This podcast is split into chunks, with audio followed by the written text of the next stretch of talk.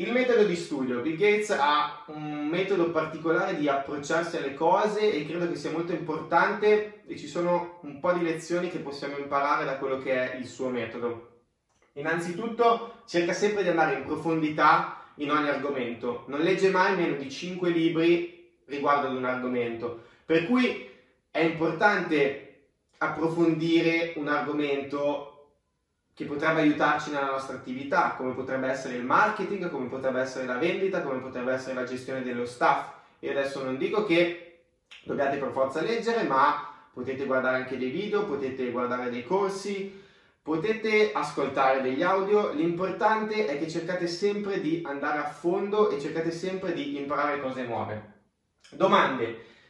Ponetevi sempre eh, le giuste domande, ponetevi sempre il perché di determinate cose, perché succedono queste cose, perché i clienti arrivano in una determinata maniera o non arrivano, perché comprano, perché non comprano. E porsi le giuste domande serve sempre a metterci in discussione, per cui è una cosa molto importante.